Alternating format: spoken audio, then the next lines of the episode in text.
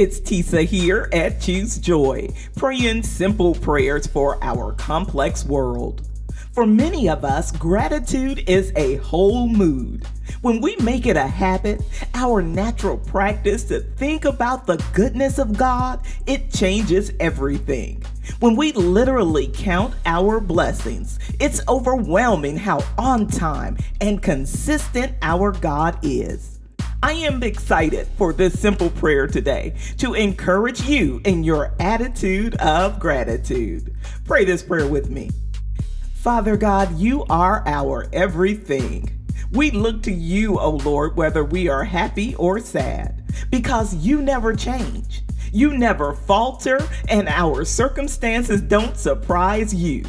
That's why when all else seems lost, we know you will hide us in your pavilion, in the secret place of your tabernacle. That's why we are grateful today, because there is none like you. You see us in our dark places, and you draw us out into your marvelous light.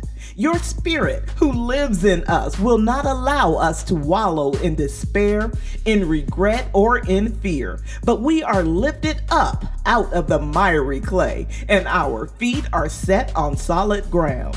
It's because you love us so, God, that we are able to run and not get weary, to walk and not faint.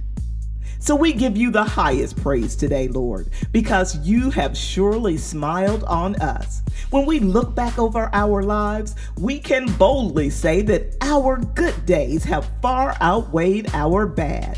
The things we thought would take us out only made us stronger.